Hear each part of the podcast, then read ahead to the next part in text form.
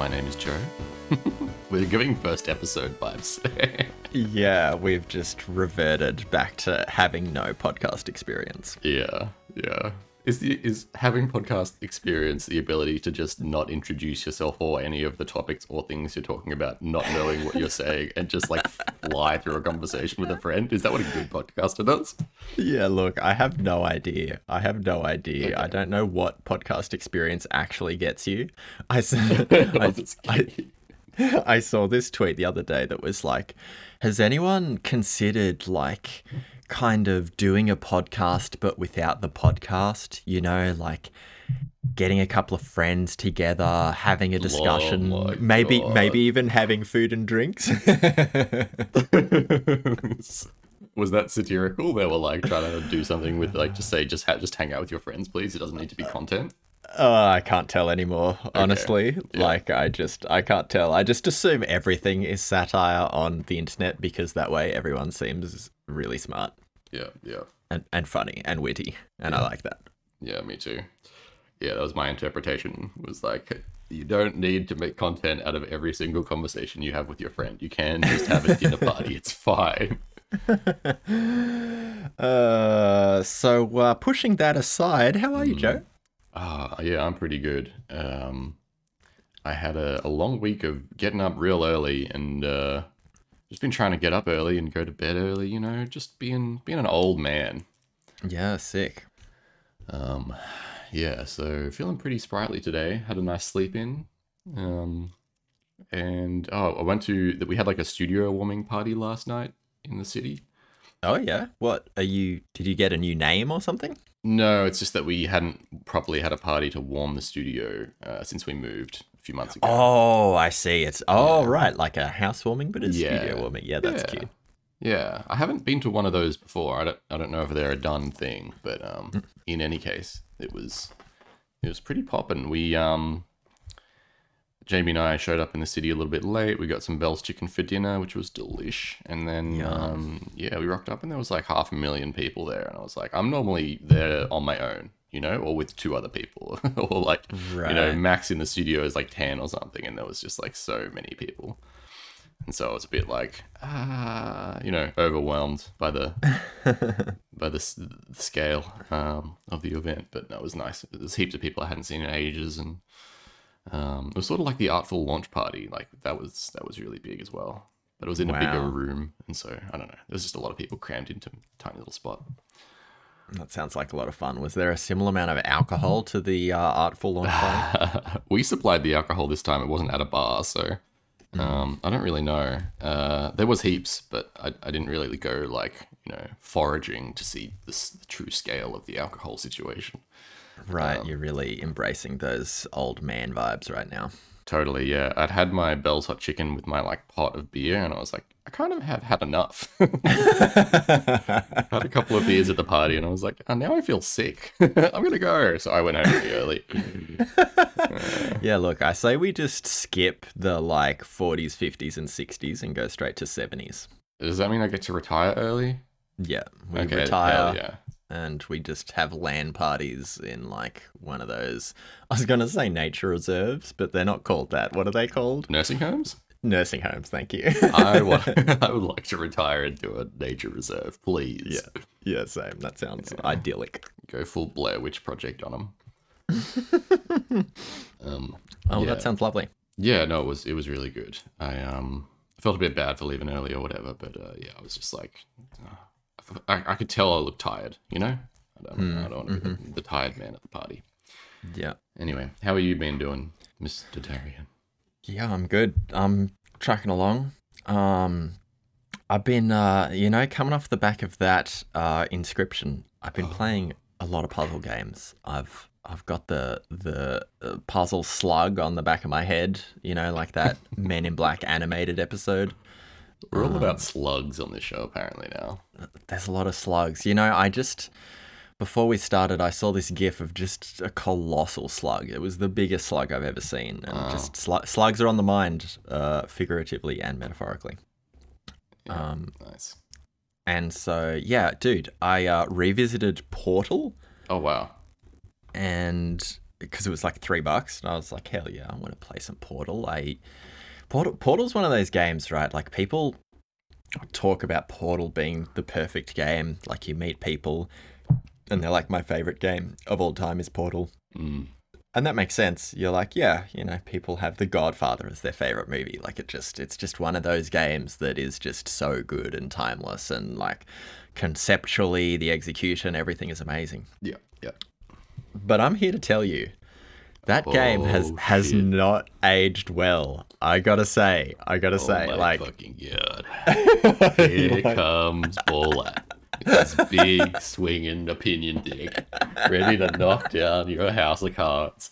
oh, oh God. man, yeah. There's just a whole lot of fucking waiting in that Yeah, game. There's yeah. like so many of the puzzle puzzles have like glacially slow platforms that you ride, or like you're solving a puzzle where these balls are bouncing everywhere and the balls move so slowly and like I get it's got to move slowly so that you can like use the mechanic quickly and like pull off the timed puzzle aspect of the the thing. But man i i found it a slog.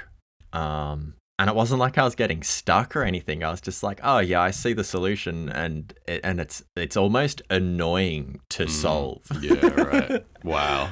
I know, I know. So I'm actually I'm gonna finish Portal so I can, you know, it's not very long, and I I just want to kind of have that, um, uh, I guess, have it fresh in my mind. But man, as far as revisiting games go, don't revisit Portal. It's uh, it's not as timeless as I thought it was. Wow. That's groundbreaking. Yeah, yeah, pretty unexpected. Hey, I was like, I thought it was automatically gonna be an amazing time. yeah. Yeah. Well, I mean, I think when people think of Portal, they remember Portal 2. And they're like, mix Right. the, they mix the two together in their minds. Because Portal 1 was supposed to be like a little puzzle game that shipped with the orange box. Right. which did ship with the orange box. It just became its own separate thing once it became so popular because of GLaDOS and the um, companion cube as like memes, basically. Right. And that stuff is incredible. Like the way you wake up and there's a timer ticking down, and like all of the dialogue and like the setting, like so much of it is a straight 10, and that hasn't changed. Um, but yeah, the actual gameplay itself, not as like riveting as I remember. And um, yeah, maybe you're right. Maybe I need to go back to Portal 2 because I definitely remember having a really fun time with that game, and also like the addition of co-op is just killer in the, in that setting. Absolutely. Yeah. Um, I mean, I, I would love to go back to Portal 2 as well. So maybe we should have a little sesh at some point to like look at it critically together and be like, is this any fucking good or is it actually just the memory of the time period? That'd be great because yeah, I mean it's it's been over ten years since I played Portal, Yeah. um, and probably the same with Portal Two because like we had that in our share house together, and that was a long time ago now. yeah, that was a long time ago. Um, so yeah, I played a little bit of Portal and was was underwhelmed against all the odds. And uh, to try and combat uh, that feeling of disappointment, I booted up The Witness. Oh, And let me tell you, The Witness is a brilliant game. oh yeah, that- The Witness is like that masterpiece of, of puzzles. it's crazy. Hol- holy shit! And like, Yeah. I did play this game on release for a little bit, but it didn't really grab me. Um, and I don't know what has changed, but holy shit! Like an open world puzzle game. Yeah. That, that that's incredible. I don't even think it was marketed as open world, but that's exactly what it is. It's like you're on this island, and it's got the Myst vibe. You know, Yeah. you you're on this island, and like Myst, you approach a puzzle. There's no dialogue, no tutorial, no nothing. Every single mechanic that it teaches you, you learn by just being there Yeah. and trying things. And that just, you know, how I always talk about like tutorials being the worst part of games, but the games that make tutorials work are just like the smartest games ever because they kind of trick you into having fun straight away by actually just playing the game. Bro, The Witness, like every single puzzle is like that. And um, the ability to like uh, either either hit a roadblock where you're like, wow, I can't figure this out, or you've just kind of had enough of one particular mechanic, you just walk away. Yeah. There's like a million other puzzles out there that you can find, and man, the, that open world setting of just being able to leave and try something else, it's just it's just perfect for for the setup for that puzzle game. Yeah, that, that game does a really cool thing as well with like the in-world puzzles. It, it's almost like a Tetris style thing where it's like you start seeing the um uh hold on one sec. Oh, nice. Oh, sorry. Jamie just came in to show me something. okay. um uh yeah, the in-world puzzles like the Tetris effect. As you're like solving the puzzles, your mind is like adapted to like seeing the lines connect in a certain way. I, hard- I'm not describing it very well, but and then you like you'll be like, oh fuck, I can't figure out this puzzle. You turn around and you look at like a road or the trees or some clouds or whatever, and you're like, "Uh, those are the same lines I've been looking at for the last two and a half hours. And then you like start connecting them in the world, and you're like, "Ah." it's Yeah. yeah, Yeah, it it's just it, the the joy I've been experiencing while playing The Witness is just insane, and it's like so chill, right? Like it's very pretty.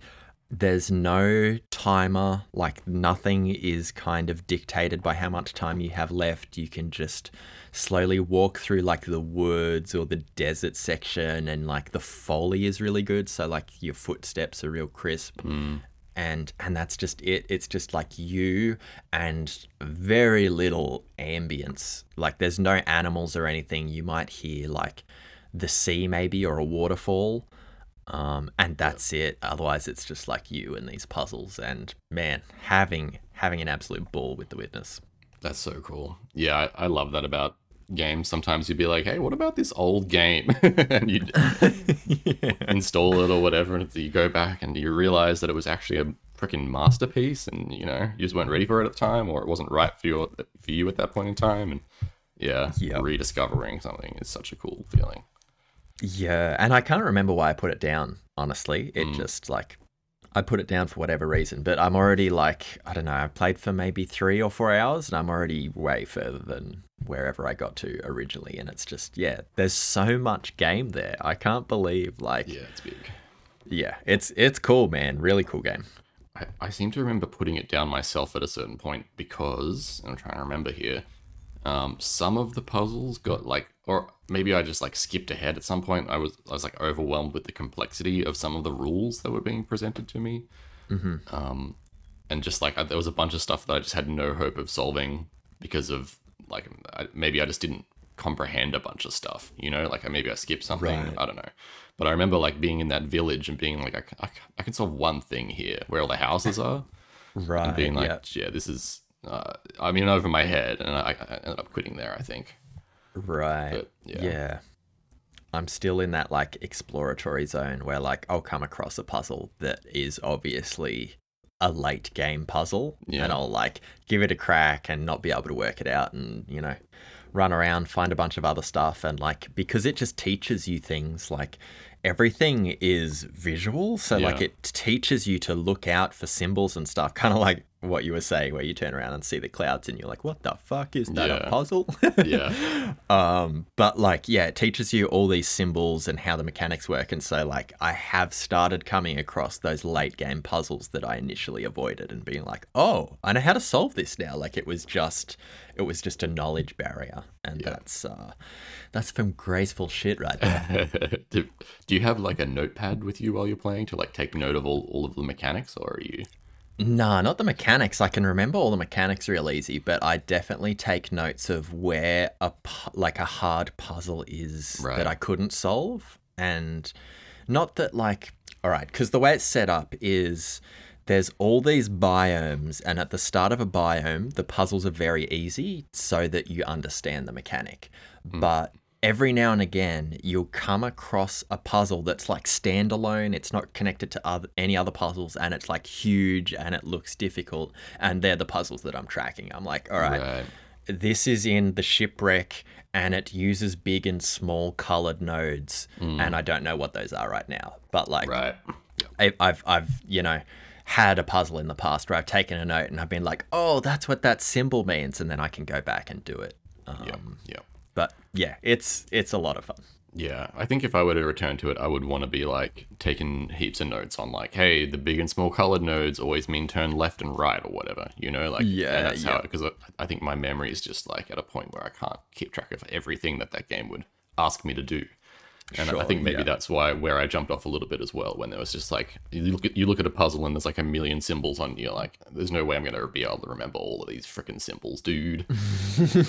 Too many symbols, and it's like the same kind of line puzzle. Yeah, and I think that's where I was like, yeah, this is not this is too much for my brain right now. But yeah, I, dude, I'd be keen to go back Yeah. at some stage. Cool, cool.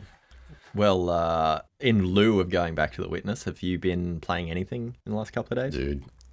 Yeah, I, I picked up that Tetris effect on the Game Pass. Yes. and your thoughts? Uh, it's it's incredible. It's like everything a Tetris. it- It's like yeah, it's like the best version of Tetris you could ever hope for. right. Yeah. Um, and like wearing headphones, is that shit not just fucking bonkers? oh yeah, I sit in a darkened room with like a single game LED on, and just like sit in front of my curved monitor, like three inches from my face, and just like get deep into the Tetris zone. Um, yeah, and the music is incredible. Like the way that it sort of like starts syncing up with your rotations and sliding of the blocks around, and Yeah. and every now and then there'll be like some lyrics in a song, and it's popping off real hard, and you're popping off real hard, and yeah, it's uh, it's really good. Um, it's leaving Game Pass in two days, so I don't know if that means I can't play it anymore after two days. Yeah, it Yeah, does. okay. Um, I mean, yeah. Look, I'll, I'll try and play a little bit more, but I don't think I'm going to get to like any, you know, end game stuff or whatever with Tetris Effect. But I'm glad I experienced it. Yeah, I'm glad you got in there because yeah, it was one of those games from last year where I just, I just tried it and I just couldn't believe how good it was. Like Yeah. I was just like, oh, this is so obvious. Like this is, this is what they should have done with Tetris ages ago. But yeah, it's just, it's just a perfect game. Yeah, yeah. Tetris is a perfect game. You know, like you're playing it and you're thinking like, this is just masterful what they've done. I mean, even just the original Tetris, right? Like, Oh, totally, totally. yeah, it's it's it is a perfect video game. Yeah. Um, and it reminds me a lot of that the summer of Tetris in, in our share house. It yeah, really hits that hits that nostalgia factor quite a lot when I'm like doing a certain technique that's similar to the one that you used to do to like get the high score every time or whatever. Like this is how yeah. Darian used to do it. Uh, the Tetris times. Tetris Tetris times at Ridgemont High. Um, yeah, so Tetris was has been really cool. I played a little bit of that Slime Rancher too. oh, nice. I was haven't gone to that yet. Yeah, yeah. I, I I'm interested into obviously because it's uh, our game club game for the for the month. Interested to see what you think when the time Yeah. comes. Um, yeah, my notes were already very scattered. Um, so we'll have to Awesome. to see how we go. Look, whether it's whether it's good or bad, I just hope it, it it stays at that caliber where like all the games we've been playing are like left of field, fascinating games to kind of Talk about get into the weeds with. Yeah. Yeah. so uh, yeah, I'm keen. Three weeks. Yeah. Three weeks. Yeah, I think in three weeks we'll we'll talk about that sucker. Yeah. Um, and I've just secured a guest for our next episode as well, which I won't spoil what it is, but I'm Oh, super pumped for that. Hell yeah, that's great. Um, and uh, what else have I been playing? I feel like there was another thing. Oh, I started playing um, Breath of the Wild again last night. Just, just to Oh. like, get back in on that horse because I'm kind of hype for the new Zelda. Yeah, cool, Um, man. Yeah, yeah. I, I accidentally watched a little bit of gameplay because one of the YouTubers I was watching was like talking about a bunch of different games, and then some footage came on, and I was like, oh no! And then all of a sudden I was like, oh yes! I didn't want to be spoiled, but then I was like, oh man, now this is I'm actually quite hyped for this. So, Oh, um, that's awesome. so yeah, yeah, I'm, I'm keen keen to get in on back on the Zelda, and yeah, I, immediately after jumping back into Zelda Breath of the Wild, flabbergasted by the controls. Oh, bro, the the worst control setup in any game I've played. And you Like- can't you can't change them? Like Nah. jeez, Nah. Christ. Bro, you think Nintendo are going to let you change their controls? You think they think about accessibility? No way, Yeah. Jose. Yeah, yeah. I, I, it just blows my mind that I was ever able to finish that game because the controls. Are... yeah. Anyway, um, yeah, I think that's all I've been playing. Speaking though of Games Club, we got an email, and I'll just quickly. Do you want, do you want me to read that right now? Oh yeah, let's uh, you know, let's let's let's fuck this structure, baby. Um, I mean, I figure we're talking about Games Club. May as well mention the, the email that we got about Games Club. Yeah, it was really funny because like the Pyre episode went live, you know, Friday morning, and then by like nine thirty a.m., someone had an email about Pyre in the, in the inbox. So yeah, super super keen to hear about this. Yeah, so here's how it went down. I was like, uh, published the episode the night before or whatever, or had it ready to publish automatically, and then I tweeted on the Friday morning, obviously saying, "Hey, I've got a new episode out." I usually do it around that time or Saturday or whatever. Yeah. Um, and someone who follows me on Twitter, uh, a fellow game dev person, was like, uh, "Hey, I love that game. It's like one of my favorite games ever." and I was like, "Oh shit." I'm really sorry, but uh, this episode might uh, might infuriate you. And we kind of go hard in the other direction of like not enjoying the game too much, and then we had a, had a, a pretty lovely exchange about you know throwing down in the parking lot about uh, how we're going to disagree about this. Anyway, they said I, I said send me an email and um, tell me why you love it so much, and so that's what they did. Hell yeah, let's hear it. All right. Um, so the email is titled "Pyre and Why You're Wrong." parentheses kidding or am I? In parentheses. uh, they say, "Hey, it's Voyager from Twitter. My real name is Zia. Nice to meet you. Lovely to meet you too, Zia. Um, I will admit the pacing of Pyre was hard for me to slog through to begin with, and I had not. Uh, sorry, and I had."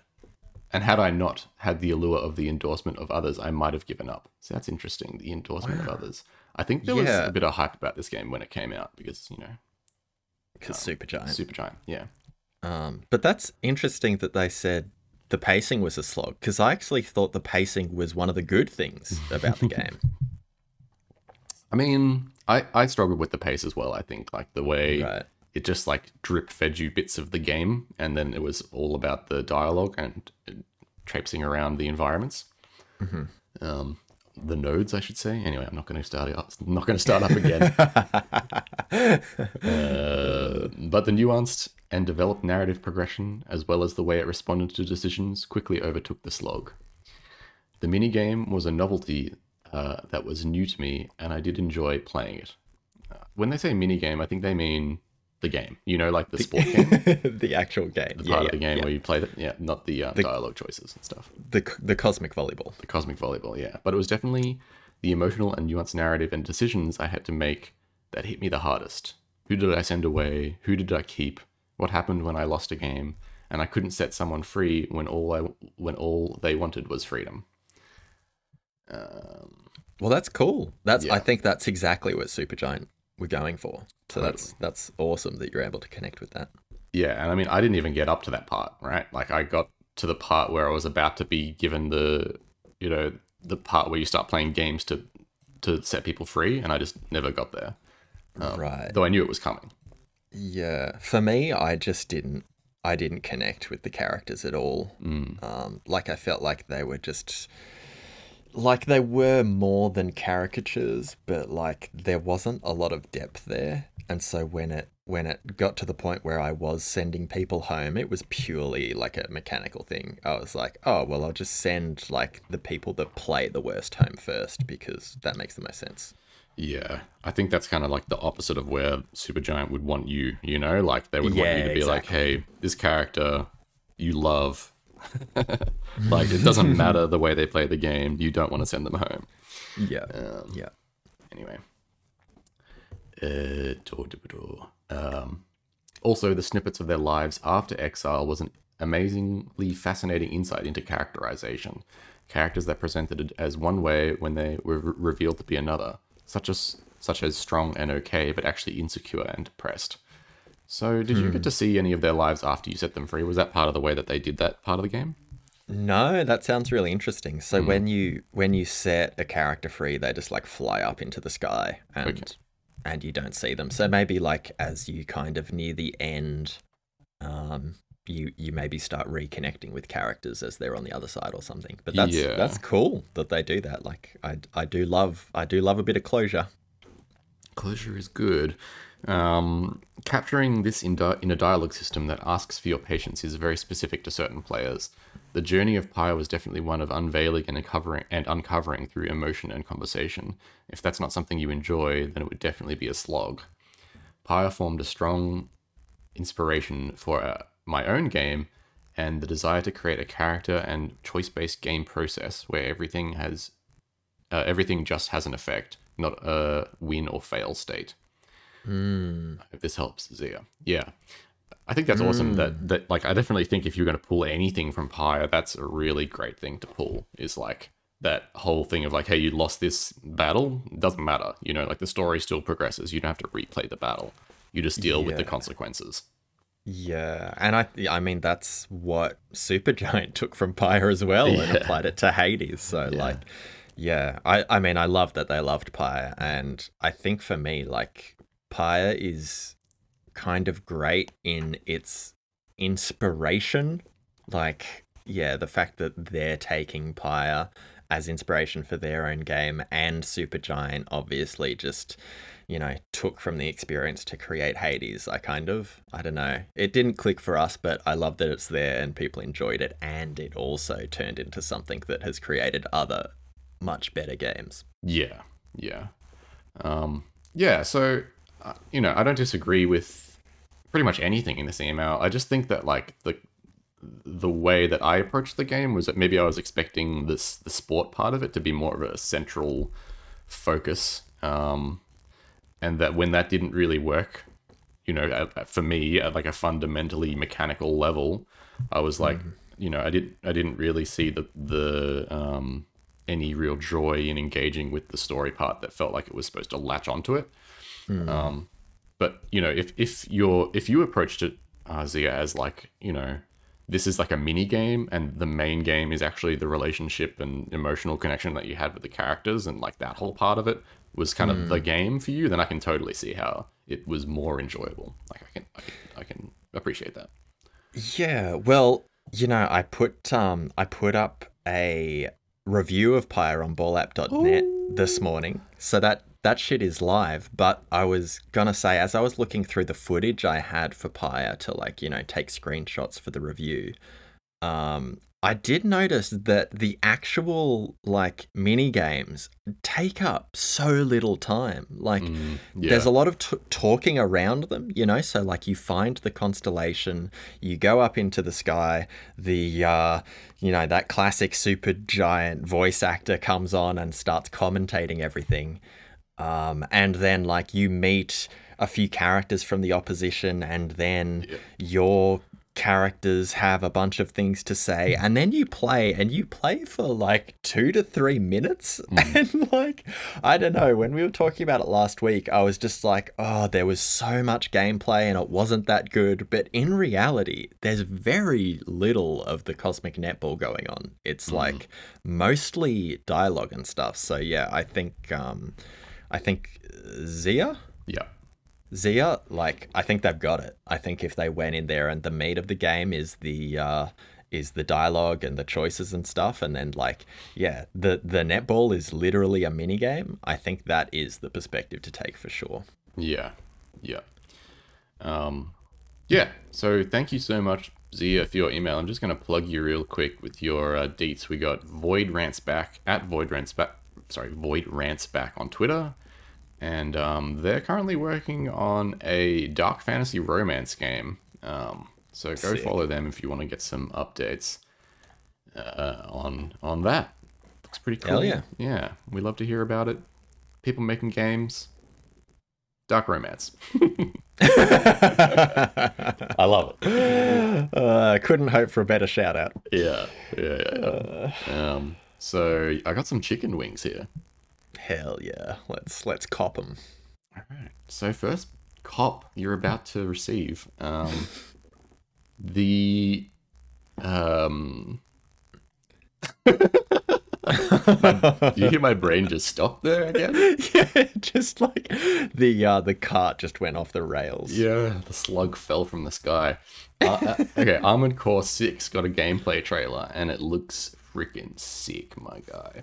Hell Um, yeah. long as a long time large mech man fanboy over here, I'm super keen for for this game. Um, it's kind of got Metal Gear Solid vibes. Like obviously, it's like you know, a Metal Gear is like a big mech, um, Right. But just the way that they were shooting some of the cutscenes in the trailer, um, and even some of the action looked quite Metal Gear-ish. Um, do you remember in Metal Gear Four when you were playing as Rex? It was like Yeah. yeah, I mean, maybe that's what Metal Gear 4 was pulling from, was actually pulling from Armored Core. But anyway, Y- yeah. Yeah. I'm not familiar with the Armored Core series at all.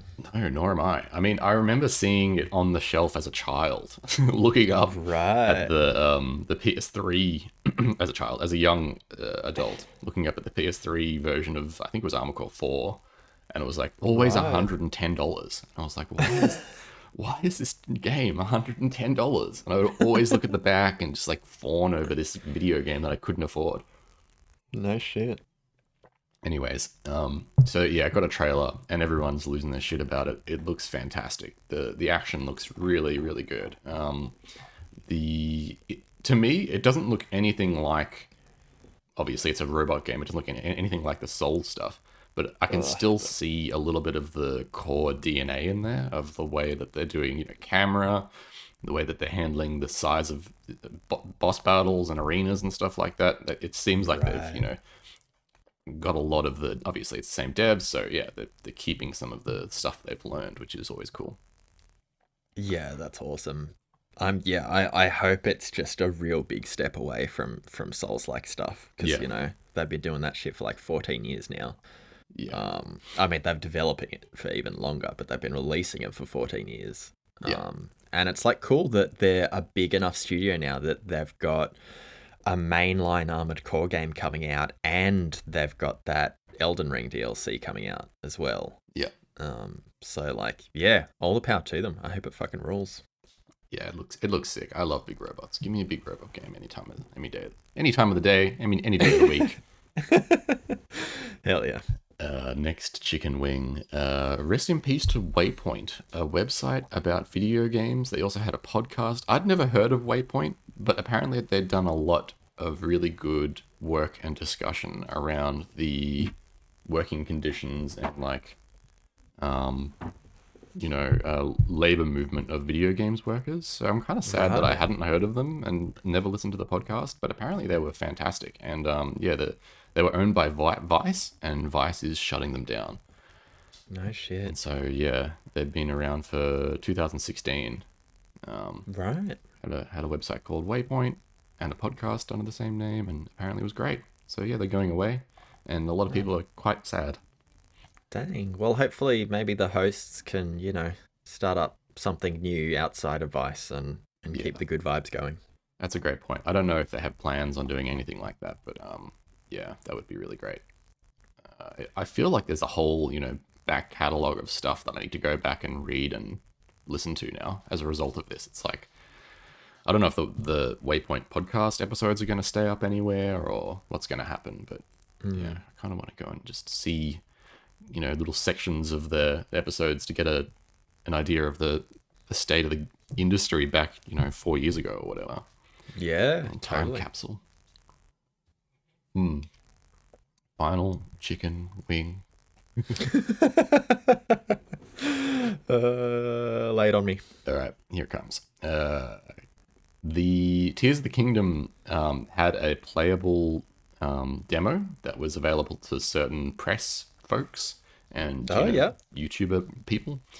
Um, and it was actually in Melbourne, so there was um, a bunch of Australian, um, you know, games media folks who got flown down or flew, flew down to Melbourne to play an early build of uh, Tears of the Kingdom, or you know, it's, it's I think they're gold, so it would just be a build of the final build of Tears of the Kingdom Sick. and everyone was very positive on it, very pumped and amazed at what they were able to do in the game. Surprise, surprise. The games media is positive about a Zelda game. surprise, surprise. Um, but yeah, there were there were some other folks saying that it's um, kind of a bit disappointing that it's not on like a Switch Two or you know some other better console to play it on because it's obviously quite an ambitious title, large open world, you know, graphically challenging title for the Switch.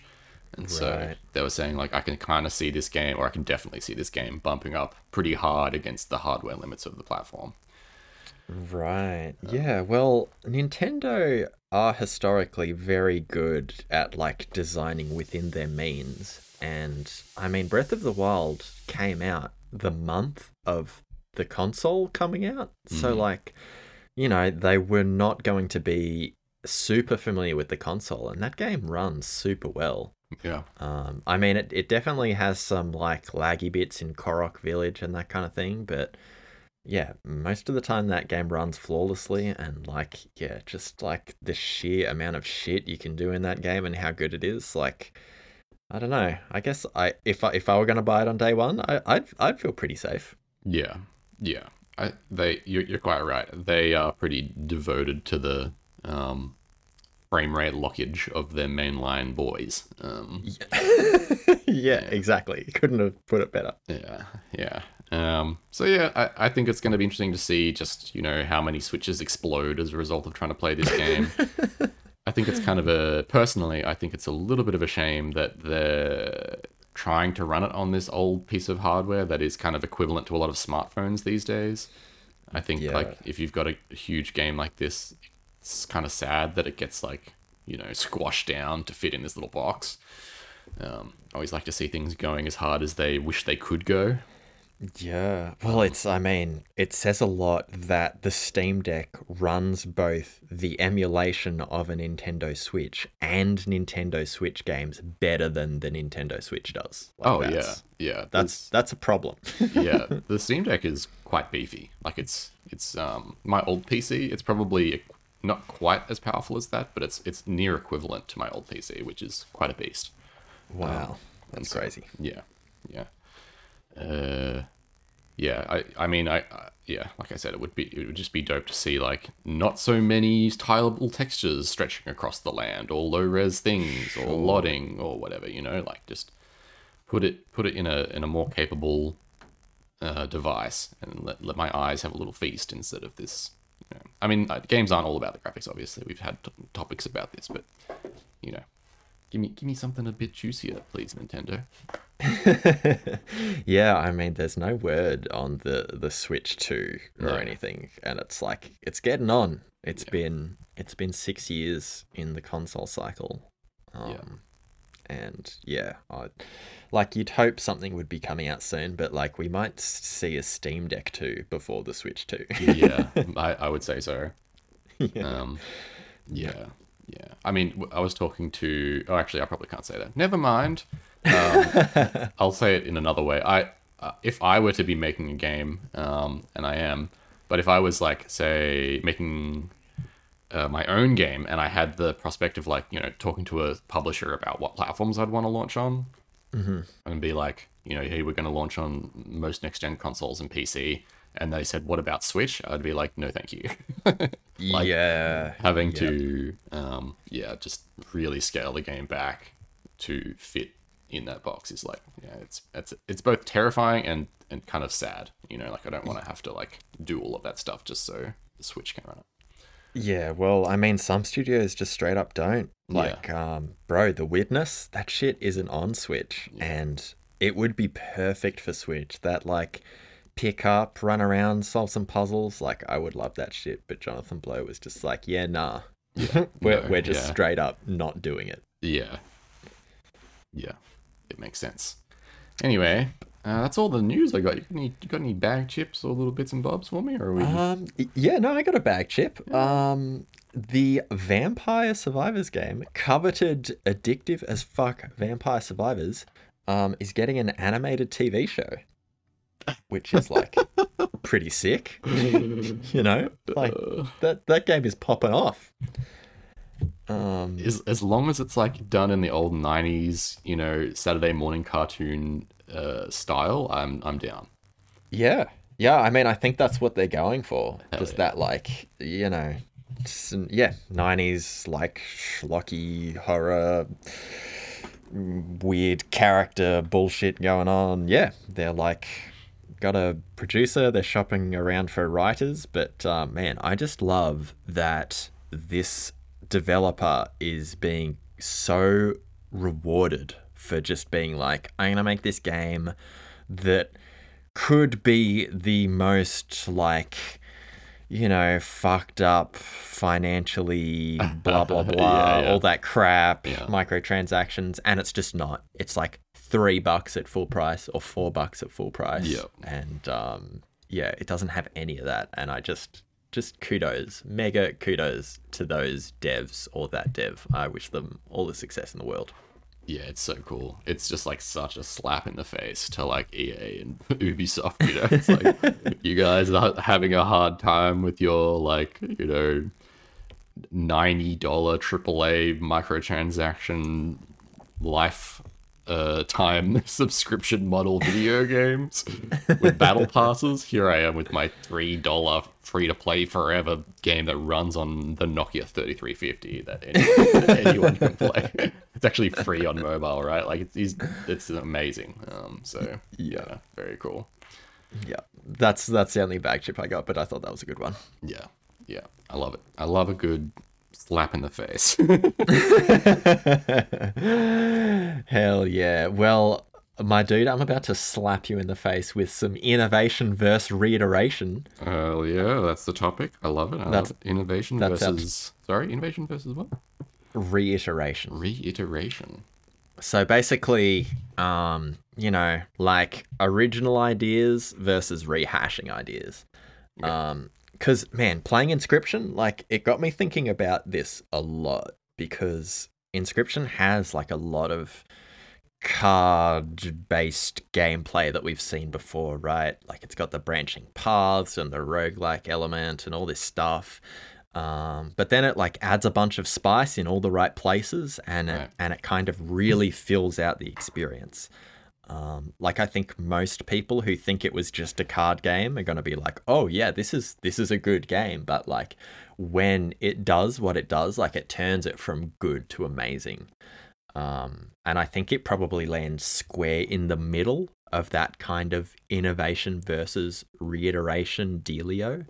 Um, Right. But yeah, th- like, look, these are two big hamburgers that we're taking bites out of. I probably should have split these up, but we're just we're just going all in. straight away. Hamburgers both in the mouth at once. yeah, exactly. Um, all right, so I got I got two questions um, to ask at the start, and then I'm just gonna vamp, and then we'll revisit those questions at the end. Okay. Um, so my first question around uh, reiteration is what is the difference between a game that reiterates and succeeds versus a game that attempts the same thing and feels derivative? Because I think we've all had that experience where like um, we play Breath of the Wild, which is like, as far as concept goes, is literally just a copy and paste of Far Cry 3.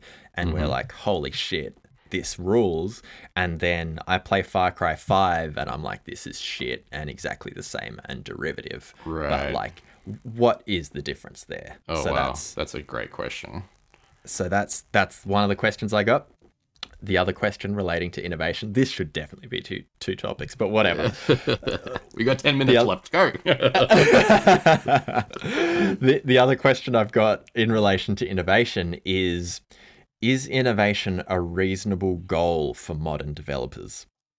Um, and like I think maybe you can talk to this a little bit, but development is way more complicated than that, right? Like I don't think you set out um like you're not like all right maybe you know maybe we've got an idea or before we even have it, uh, an idea we're going to make an innovative game right like right.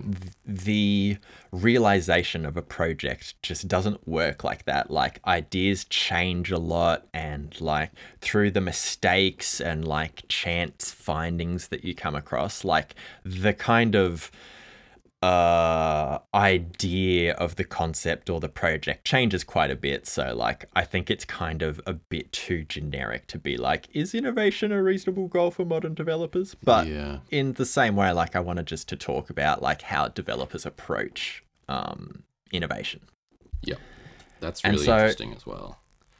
Cool, cool. All right, good question. So I'll I'll I'll vamp I'll vamp through some through some notes I've got, and then we can we can revisit those questions at the end. Um, and I've got a little game uh, for us to play, and I think I think it's a it's a good kind of it's a remix. You know how I'm usually like, you know, here's the topic.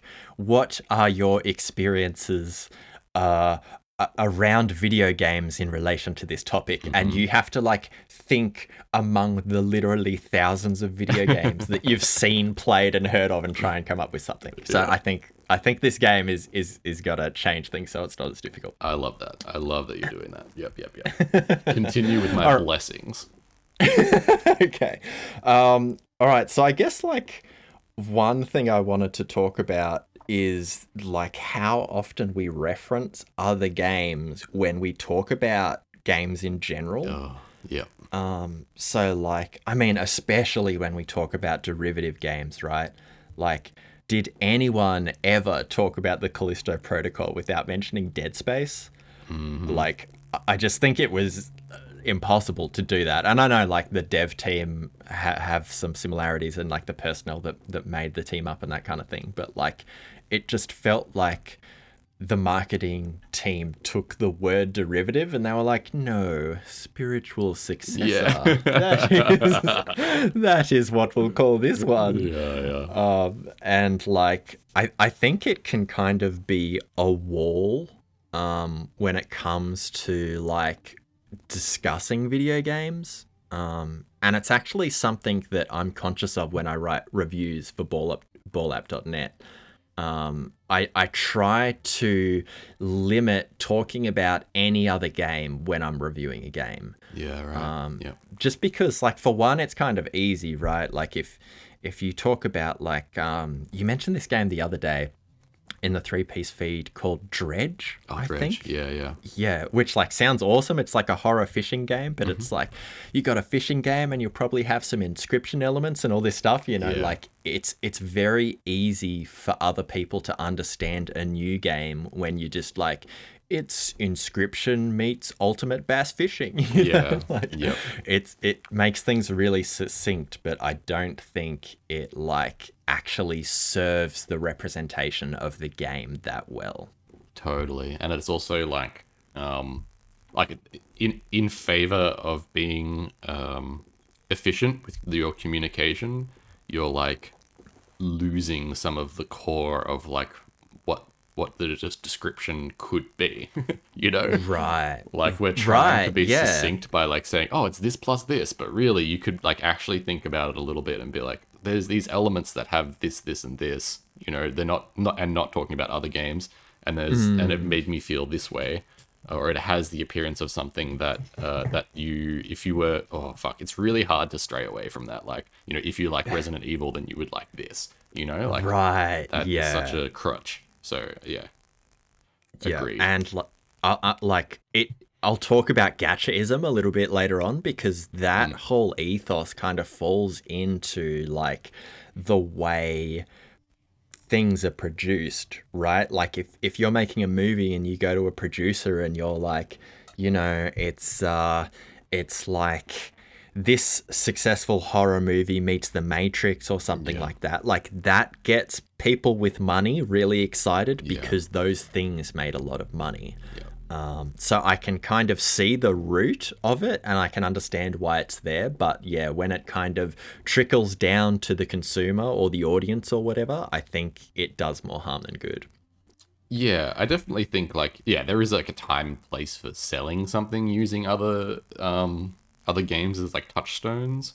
But mm, yeah, mm-hmm. I think it should always be done in passing. And if you're like a journalist or even like someone people like us talking about games, it's so it is too easy just to like point to stuff yeah. uh, and be like, oh, it's this, mix this, uh, and that's if you like those things, then yeah. like I I hear the echoes of my former self saying that saying that repeatedly now, and, and now I'm super conscious of trying not to do it as much. Oh, I mean, you know, I feel like we get on here and we have a lot of fun, but like when I'm when I'm writing a review, Yeah. you know, it's like a script. You've got you've got the time to like take a moment and make sure like what you're writing is like of a quality you want, right? Like this. Yeah. What what did Pete say the other day? This is like a roller coaster with no steering wheel. Like I'm I'm all about that, and I think I think most podcasts are Yep. Um, but yeah and so like when when when i talk about like innovation versus reiteration for me like it is related to like things getting produced and the financial financial side of things but it almost comes down to like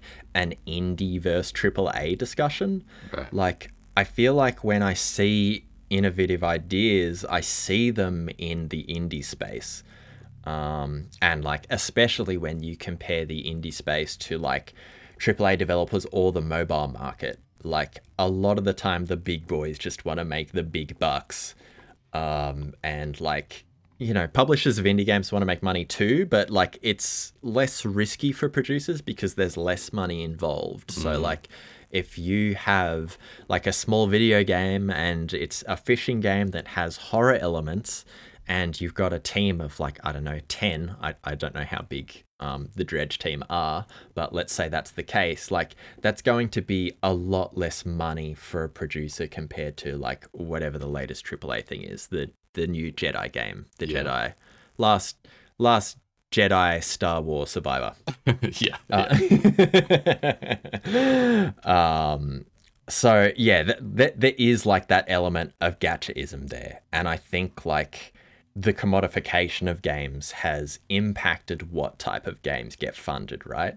So like if you look at the games library for like PS1 and even PS2, there are hundreds of absolutely insane games that would mm. never see the light of day today. Mm-hmm. Like just bonkers games that were obviously not big financial hits, but like, man, going through those libraries, especially looking at the Japanese libraries for those mm. games, like, there's just so much variety. It's, uh, man, I think it's crazy. yeah. I, I think we actually maybe it wasn't PS1, maybe it was like the Super Nintendo, but I remember ages and ages ago, like maybe 10 years at this point, we like got a Super Nintendo emulator and we were just playing games we'd never heard of. Yeah. And like we were coming across all kinds of crazy shit that I just loved. I loved that shit so much. Yeah, yeah. There was that like Flintstones game that kind of had like platforming elements, but was also like Monopoly or something. Yeah, that was Yeah, I remember that. I remember that. Um, yeah, so I think there's like uh, less risks being taken on on those games, and we have already talked about you know like the double A space Mm-hmm. um, is kind of coming back in a way. Like I'd almost call The Witness a double A game. Yeah, Um, but yeah, for, for the majority of games are just like cornered into indie or AAA, and there's not really much of an in between. Um, anyway, I went down this rabbit hole, um, kickstarted by an article I read called "Are Derivative Games Now the Only Way to Hit It Big?" Oh wow. Um, this is an article by Simon Carless, and yeah, it was it was awesome. They referenced a bunch of other articles that I just you know kept going to, and like this turned into like a huge thing. But uh, I'll I'll try and um, summarize it. Uh, halfway down that rabbit hole, I found uh, another one called aesthetic gachaism, and uh, this is like just just if you, if you don't know what gacha mechanics are, they're basically designed to drive player retention and bleed players of money. So like it's more of an engagement thing than an enjoyment thing, if that makes sense. Yep. Um, so Keith Burgun um, wrote this article, and I've got a quote here from Keith, which I feel is is pretty on the money. So Keith says the core of my conception of aesthetic gachaism is the commodification of games, both in how they are produced, the rules, the experience, the way they're talked about. At nearly every level, the experience of games gets put more and more onto an assembly line, alienated from human experience, connection, and meaning.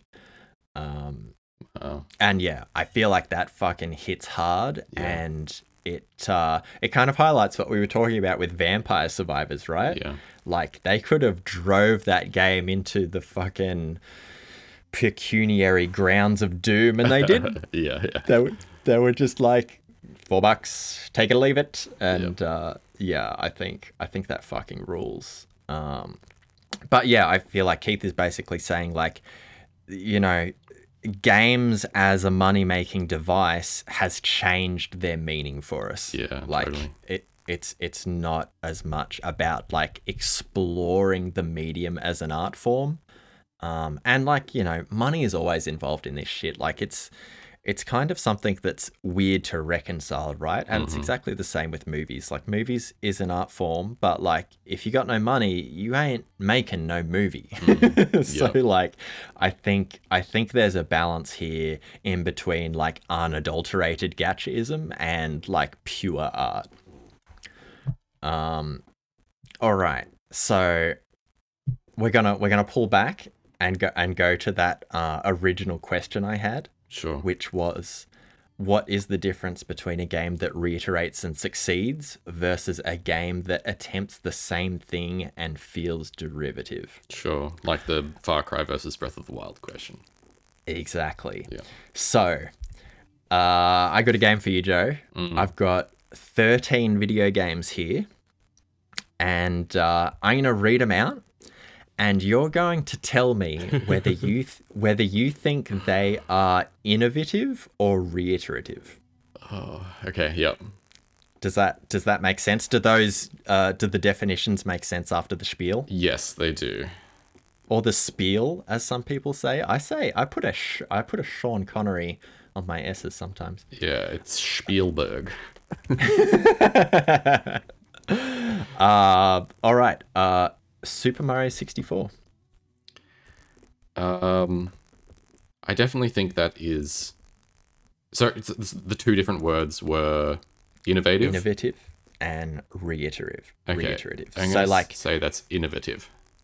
all right. Uh, Bioshock. Um, reiterative. All right. Shadow of the Colossus. Uh, innovative. World of Warcraft. Oh, I never played enough of it, but the part that I did play was reiterative. All right. Uh, Call of Duty Modern Warfare. Reiterative. All right. Ghost of Tsushima. Uh, reiterative. All right, I gotta have a few easy ones in there. You know what I'm saying? Yeah. Uh, Outer Wilds. Oh. Uh, I'm gonna say innovative. Mm-hmm. Doom. The original Doom. Oh, innovative. Hell yeah. Uh, Outer Worlds. Oh, I never played it. Um, I don't know. I'm gonna say Okay. I, I I don't know I don't know enough about it. That's cool. The Witness. Um, yeah, innovative. System Shock.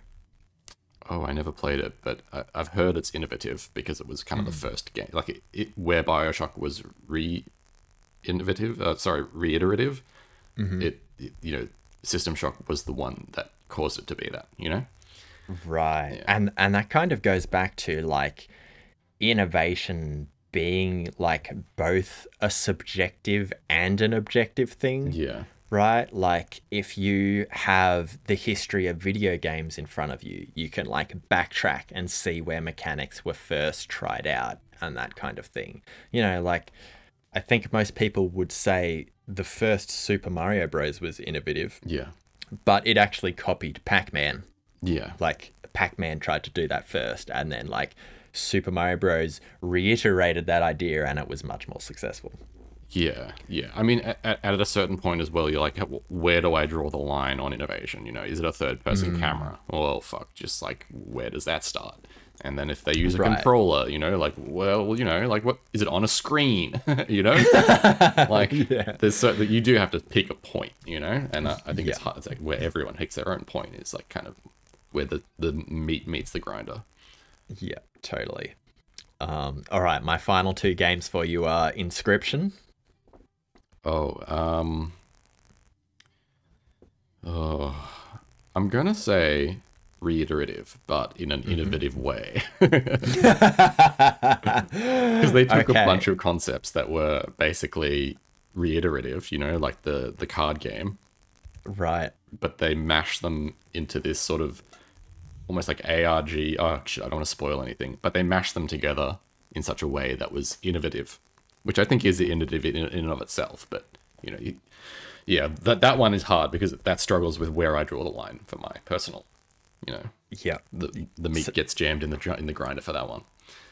yeah, the uh, hamburger gets caught in the teeth. Yeah, totally. Uh, yeah, and that's why I said at the start, like Inscription is kind of straight down the line when it Yeah. comes to this topic. totally. Well said.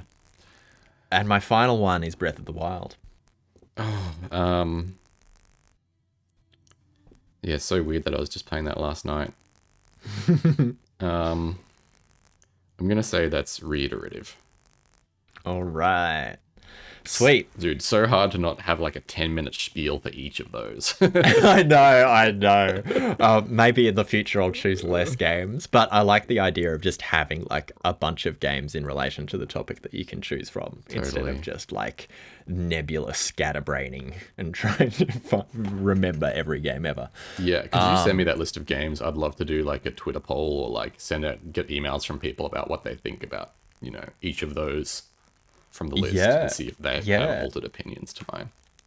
Definitely. So, reading from this list, I had already organized them into innovative and reiterative. So, like, um, we agreed on most games, Yeah. um, which is really cool. And I think that, like, goes to the point that it's pretty easy to identify when things don't work, right? Like, Yeah. going back to that question where it's like, when do things start to feel derivative? Like, it's it's easy to tell when things are reiterating on a concept. So, like, when things feel derivative, it's just that, but like, it's got the negative connotation. Um Yeah. But yeah, so uh, It's, it, it is hard to like quantify that though, you know, like you can or qualify that, you know, like you can point to it and be like, hey, this is one or the other, but it's it, at face value, it's like a feeling, and there's got to be reasons for that, you know, like you. So that's why I was like, it needs a ten minute spiel for each of them because I want to like find where the core of those feelings is stemming from. You know, it's like, oh well, in Bioshock's case, it's you know, it's it, it pulled all of these other things and it wasn't actually all that original and the story wasn't even all that original it just had like some hype at the time and it was like mm. doing certain things that other games hadn't really done as well but they had done in separate instances you know like the the way the upgrades worked and the splices like yeah there was just a bunch of stuff that that game sort of did the best version of for the time but what actually wasn't innovating in any way And I think I think that's key, dude. I think if you are doing the best version of something at the time, that's like a reiteration at its most successful. yeah yeah well um, said And and I think like when I did that epic rant about God of War 2018, um, you know, and I, I was playing it a couple of years later, and for me, it really felt like the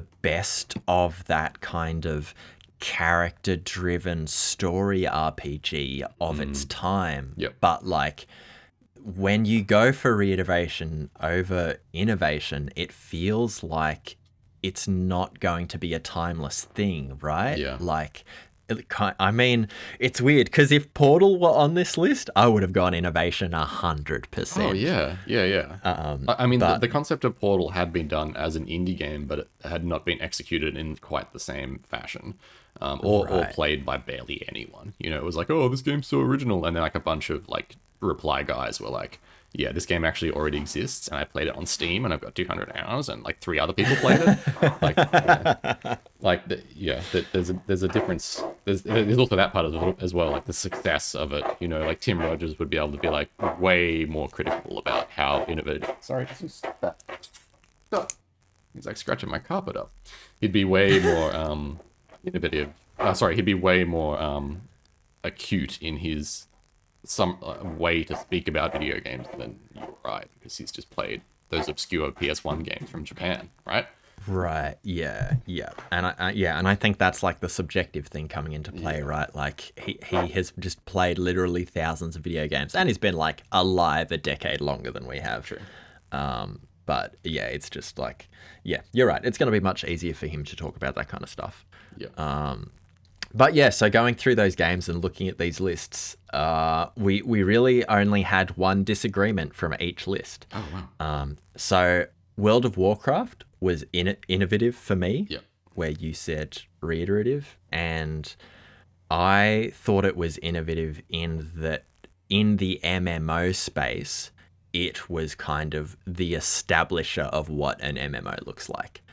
Um, and and so for me, it wasn't like about the gameplay, which you'd already seen in like Warcraft three and all that kind of Yeah. shit.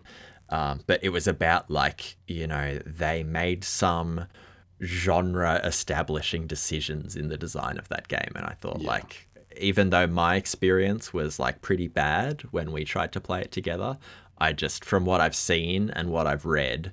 I just kind of know that game to be innovative. So for me, it's like a super subjective thing. Outside of that, I don't know a lot about it. Yeah, when I when you said that game name, I like looked back in my memory and saw that time that we played it, and also looked at all of the videos that I've seen of that game and the gameplay. And to me, even though yeah, it is totally a, I agree with you on that part. It is totally a like trend-setting MMO. It is the mm. flavor maker for all MMOs to follow it. Um, right. it's still like at, at like if you were to ignore that you know the the that's dude mmos is super complicated because it's like it, it's it is the gachaism you know like anyone who makes a gacha mm. game looks at you know genshin impact or anyone who makes an mmo looks at world of warcraft like you can't you can't escape from it because the, the business model is pre-established Right. Yeah. But there's you know there is innovation to be had. I don't know. Yeah, like before Genshin, there was other gacha games, so I don't know. Um, Totally. Anyway, I don't really know where I was going with that. Sorry. Continue. continue.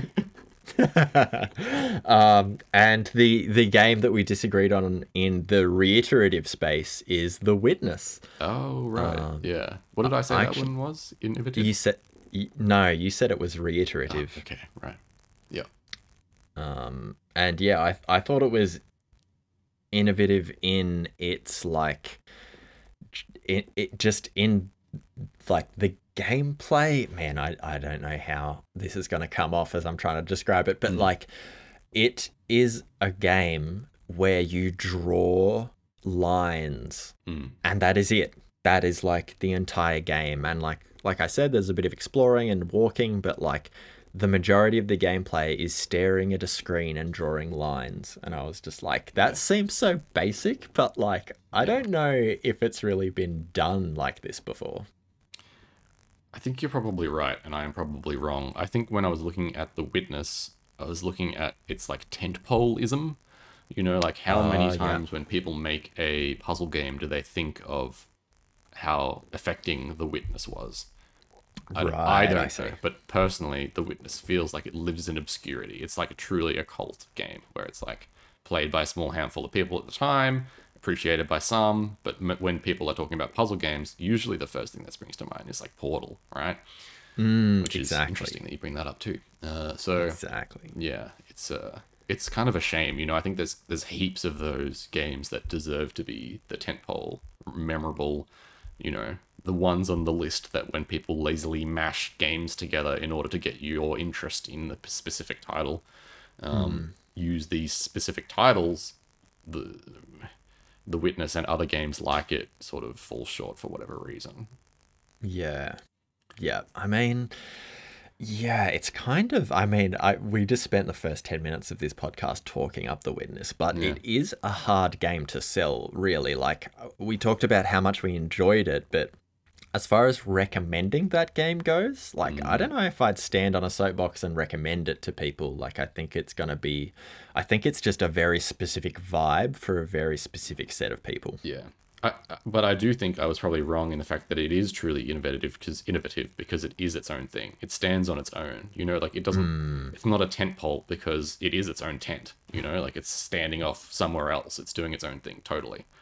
Yeah. Um, pretty much if you exclude where you draw the line as part of it. But yeah, it's um, yeah, very interesting. The witness to try and find where it sits.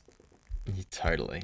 Um, and yeah, speaking of finding where it sits, I had two games in both categories, and you also did the same thing, which is Inscryption and Breath of the Wild. Yeah. Um, because, like, I mean, Breath of the Wild, the open world stuff, super reiterative, but the climbing stuff, like, that shit that shit, you could climb everything in that game, and I'd never even heard of a game where you could do that before. You know, Yeah. like m- most games before that made climbing shit and boring, like Uncharted and uh, Uncharted the Girl, Tomb Raider, fucking Uncharted Uncharted.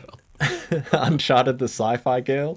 What's that one called? Forbidden West? No. Um, Horizon. Horizon Zero Dawn. Zero Dawn, yeah. Oh, like climbing in those games are just so boring. I just when I play the climbing bits, I just hope they're loading screens because if if they're like actual this is fun gameplay even though you're just like holding a control stick in one direction and the character does the rest like you know in breath of the wild it's not this linear path that you have to climb it's anywhere and you've like got to manage your stamina and that kind of stuff like it's it's uh it's a good time all the time Yeah, totally. That's a really good point. I think in terms of innovation, like the Assassin's Creed games have like, it, in terms of damaging innovation, have damaged away a lot of the AAA games handle climbing. Um, I think visually it's really great. It's probably more visually appealing than the Breath of the Wild climbing because for sure you know, like God of War 2, 2 when you're climbing, um, the beautiful animations, you know, and the whole system that they've invented to handle when you're looking at the next ledge and how how your character gets into position to start jumping before they truly jump and then the way the camera swings around when you grab the, the the finger hold and all that sort of stuff is like visually good and stinks of AAA. Um, But yeah, in terms of like, is it actually enjoyable to do? If you're just holding a control stick, is probably not that enjoyable. like, there's no stamina. You're not like thinking about how long you can stay on this ledge for. You can stay there forever. Um, it's usually just padding to get you to not just passively wander through a horizontal landscape. He's like, here's the vertical section. You know, use Right, your brain yeah. slightly differently now. Like, yeah, it's it's not really used as like a puzzle solving thing, which I think it is in Breath of the Wild, right? Like traversal is a whole puzzle. You got to Right, find the right yeah. meal to eat to make your climbing not go down so fast, and have the right amount of stamina to get over the wall. And is it slippery? Is it raining? You know, like there's all this shit that's yeah. like that affects the puzzle of the climb. Um, yeah which is sort of like how um, uh, the big big monsters uh, riding Shadow around Colossus? Shadow of the Colossus, yeah. Thank you. uh, handled it, you know, like it was a little puzzle. There was like patches of fur, and you had to discover or decide whether or not you had enough stamina to get up the next patch of fur, or you had to like wait on a little platform, or you know, what was Yeah. the beast doing before you started climbing? You had to wait for their little animation to finish playing. Right. Like it was it was actually interactive. Yeah. Well, I mean the Uncharted shit is interactive. I don't know. Like it just the Uncharted shit doesn't feel like gameplay. You know? It feels like uh it just feels like walking, except you're doing it vertically. And like I get your point around like the beautiful animations and like, you know, the scenery changes and it's, you know, a bit of uh a bit of good shit for your eyes as well, just a bit of a change up. But um, yeah, for me, like the Breath of the Wild style, I would take that every day over any of the linear climbing. I agree. I agree. I agree. I've never had to make a climbing system before, but it looks like hell. it's like animation to hell. Um, so. Worse than swimming, do you reckon? Oh, definitely not, but it's still hellish, dude. Making a swimming system like that would be in a game like, uh, you know, Uncharted or something would be that would be terrifying. Count me tentatively in, but mostly out. Uh, all right, so that was cool. I mean, the the um, question I have around what does like successful reiteration look like, I think you kind of hit it on the head with your point around like the best version of this reiteration at the time is successful, hmm. and and so for reiteration to be successful, I think it comes down to polish, right? Like if you're showing us something that isn't going to be new for us, we're not going to have that like whimsical experience of like, whoa, this is wild. I've never seen this before. So, like, it has to be a better version of what we've already seen for us to be like, hell yeah, this is like, you know, this is worthwhile. This isn't derivative.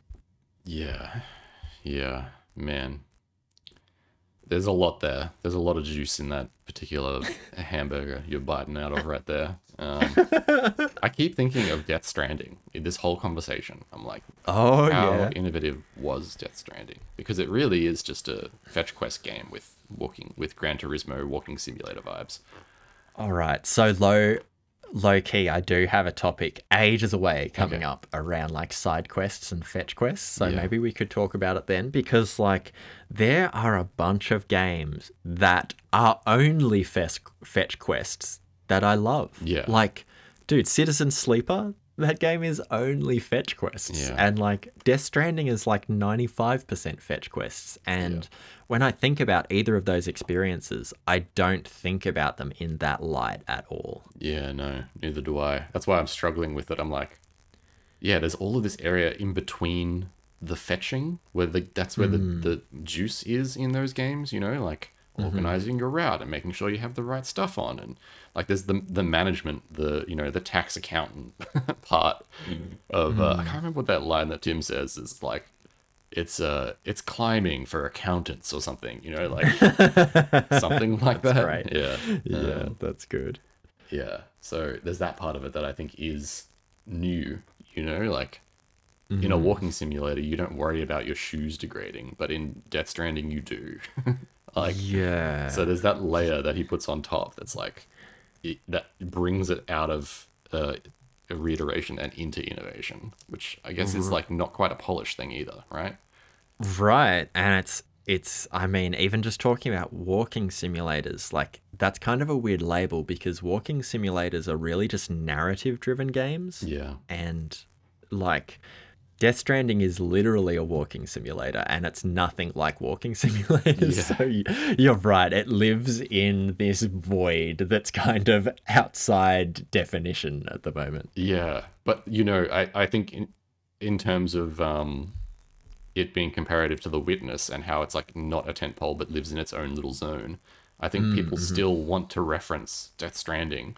You know, it, it is referenced. They're like whether for good or for bad. They're like, we're gonna not do Death Stranding, but we're gonna have you know landscape, you know, things where your character will trip like Death Stranding, or there will be like inventory management like Death Stranding did. You know, like there is stuff that people are looking to pull, or like the asynchronous online. You know, we're going to have a way for players to interact without actively being in one of those worlds, which I guess is derivative. It's Dark Souls, um, but Which, uh, again, Dark Souls Oh is like God. The height of reiteration. oh my god, yeah, right? yeah. Oh god, this topic is fucked. What am I doing? um, I mean, All Dark- Dark Souls or Souls became so iterative it, or as a result of its success or whatever the amount of times it was iterated on by other games they got to put like at the end of it which i think is the ultimate form of, of being Yeah. iterated on when people put Exactly. like at the end of your shit well, you're you're a genre now. Yeah. You're not just like an idea or a mechanic. Like you're a fucking genre. Yeah, which I think is where Kojima was, you know, um, blue skyishly putting like at the end of Strand when he marketed that game, Strand like games, like is extremely presumptuous. Um, you know, like imagine releasing a game no one's played yet, that no one has even really seen, and saying this is a genre. It's crazy. I I think that's why so many people make fun of it though, Yeah. because it's like you sti we're still trying to define that shit. I like. It, it's by all accounts, it should be the most boring game ever made. Yeah. but it's not. It's so far from that. Yeah, yeah. Oh my strange. god. Strand Um, like. All right. We're way over time. I'm just I'm just gonna wrap this up as quick as I can. We I had one more question that I asked at the start. Oh yeah, the dev, which innovative, right is innovation a reasonable goal for modern developers? Um, and I happened across this article by Kyle Kukshtel. Okay. I'm sorry if I bu- butchered that. Um, they created Cantata do you know this this game, No. Cantata? It's like an abstract isometric strategy game. It kind oh no. You know uh, you know what I was about to do? Hmm. I was about to say it kind of looks like Into the Breach Yep. meets Inscryption. I was gonna do the thing. Yeah. Oh, there you go. See how easy it is? It's like a habit. Oh yeah, oh yeah, and I am not, I am not immune from this habit Yeah. by by any means. It takes, yeah, like I said, when I'm writing reviews, it takes a lot of conscious effort to be like, all right, this thing needs to stand on its own. Like, let me describe it for you.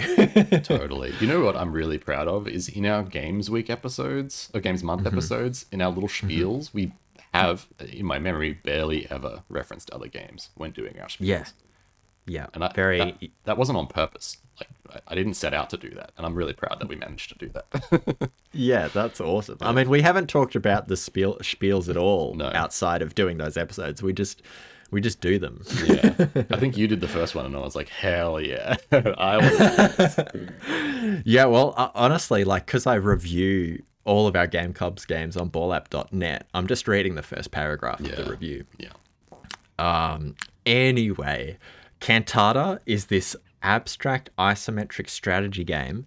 It's uh, kind of on this isometric plane in a black space. It looks really colorful and like it looks really weird. cool. Anyway, Kyle, the creator, they said uh, a game production environment that prioritizes safe choices and a retroactive lens will slowly dull its ability to think outside of a slowly narrowing field of oh, possibilities. Oh fuck! Can you say that one more time? Jesus. Christ, my brain just gave up no, it's midway through. it's all good. There's a lot here, and it's it's only one sentence, and it's a long sentence. okay. Hit All right. again. A game production environment that pr- prioritizes safe choices and a retroactive lens will slowly dull its ability to think outside of a slowly narrowing field of possibilities. You got to send that to me. I, I, yeah, I, incredible, incredible quote. Um, Yeah. So, I mean, yeah, that's that's why there's no game in relation to this question. I just feel like that answers it so thoroughly.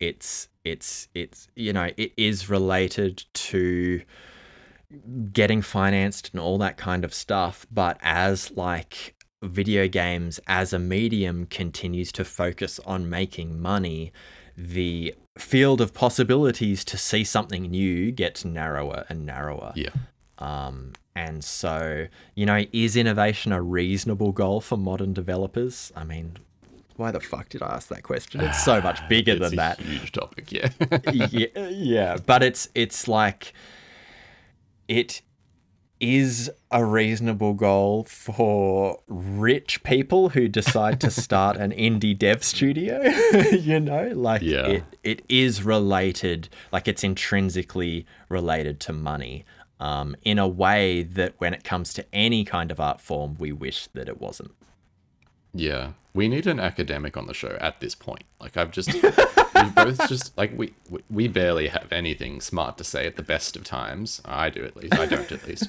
And so I feel like we've reached this point now where like I can't, I can't, you know, like uh, my my opinions are so feeble at the, at this stage. But in saying that, uh, I agree with this quote from the Cantata dev. Um, I think it's ge- Yeah. geniusly put together. Um, yeah I dare say they are an academic. the way that they've strung that sentence together.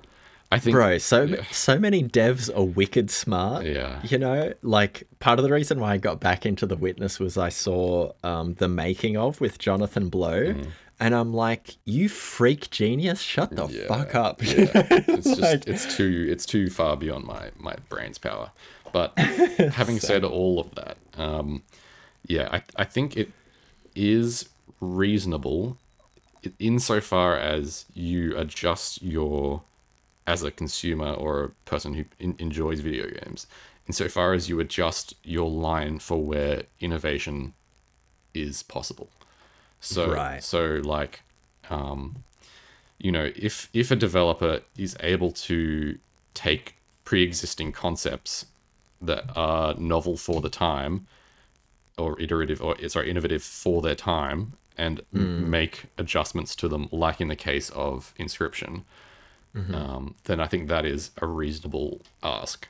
You know, like Yeah. you don't need to Yeah. invent the new Strand like game, you, but you can take stuff and and do it in such a way that it, it is, you know, achievable as a you know even as an indie dev like the person who made Inscryption Right. um, and and think about things as critically as you can, uh, and and piece them together in a way that makes it its own thing. Um, right. yeah, but like it- I, yeah. I. Sorry, go on. I was just gonna say, and in saying that, not every game needs to do that. I think it's like a reasonable goal, um, but it's not like a you know a must-have. Like it's okay to just make another Flappy Bird, dude. It's fine. yeah, yeah, and it just like comes back to that core we were talking about last week, where ideas are free, but it's in your execution that makes them unique. Yeah. Yeah, yeah. Man, that quote, I need, I need it. I need it in my life. I tattoo it to my tattoo it to my leg. Um, yeah, yeah. There's a, there's a lot there. That that part of the topic is really juicy. Um, the reasonable part, the innovation part, the goal part.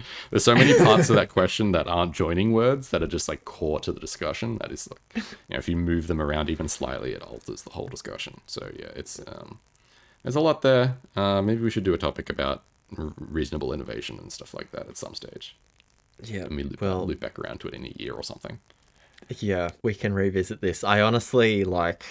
I was doing the notes for this, and I'm like, oh, this will be so much fun. I hope like Joe has a huge three piece feed, so you know I don't have to talk for too long. And then it, as I was reading, I was like, oh no. yeah.